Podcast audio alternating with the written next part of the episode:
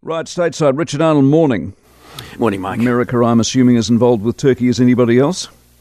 Oh, many, many countries, many people. The scale of this earthquake tragedy in Turkey and Syria is just massive, obviously. The latest death toll, more than 6,000, seems to be climbing by the hour, with hundreds of buildings having collapsed and well, who knows, right? More than 8,000 people have been pulled from underneath the wreckage. President Biden has ordered a couple of uh, specialist quake search and rescue teams uh, to head there. One from Los Angeles is well known. They're already en route. They were packed and set to go, as they always are. Uh, they've done this kind of post quake rescue many times, including in Haiti and Mexico recently. They'll be on the ground in the earthquake zone in a few hours. The US military is flying them in, says their deputy chief, Tony Morano of uh, their timetable with all of this?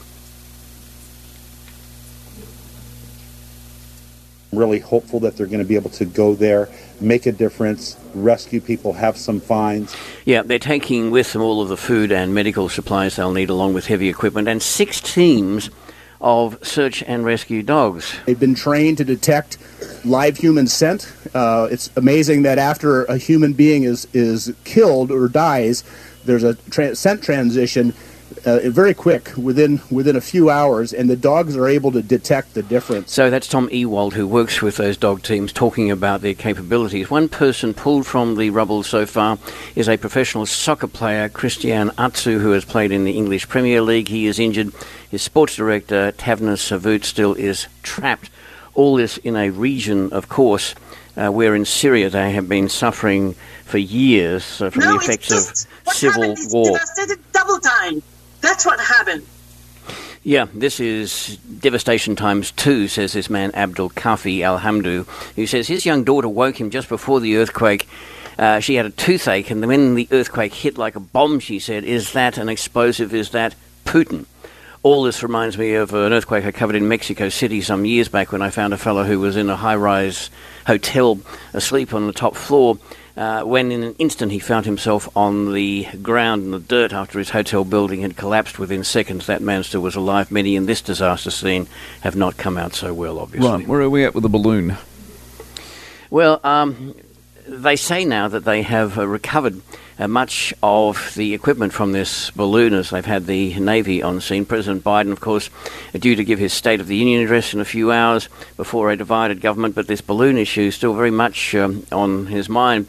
Some new information suggests that um, there were several other balloons that floated over U.S. territory without being initially detected in recent years, even though this latest balloon was about 20 stories high. You think someone would see the dang thing uh, each and every time it happens, right? But the head of NORAD, the U.S. Central Command, uh, Air Force General Glen VanHerck, says of the military and strategic failings in dealing with all of this. We did not detect those threats. Um, and that's a domain awareness gap that we have to figure out. So that's one part of it. They're also indicating that China has sent these spy balloons over some 40 countries, even though this is the first we've all heard of it. So that's a lot of what, of course, weather balloons, as Beijing would put it. the Pentagon says it will have a clear read on the Chinese equipment within days.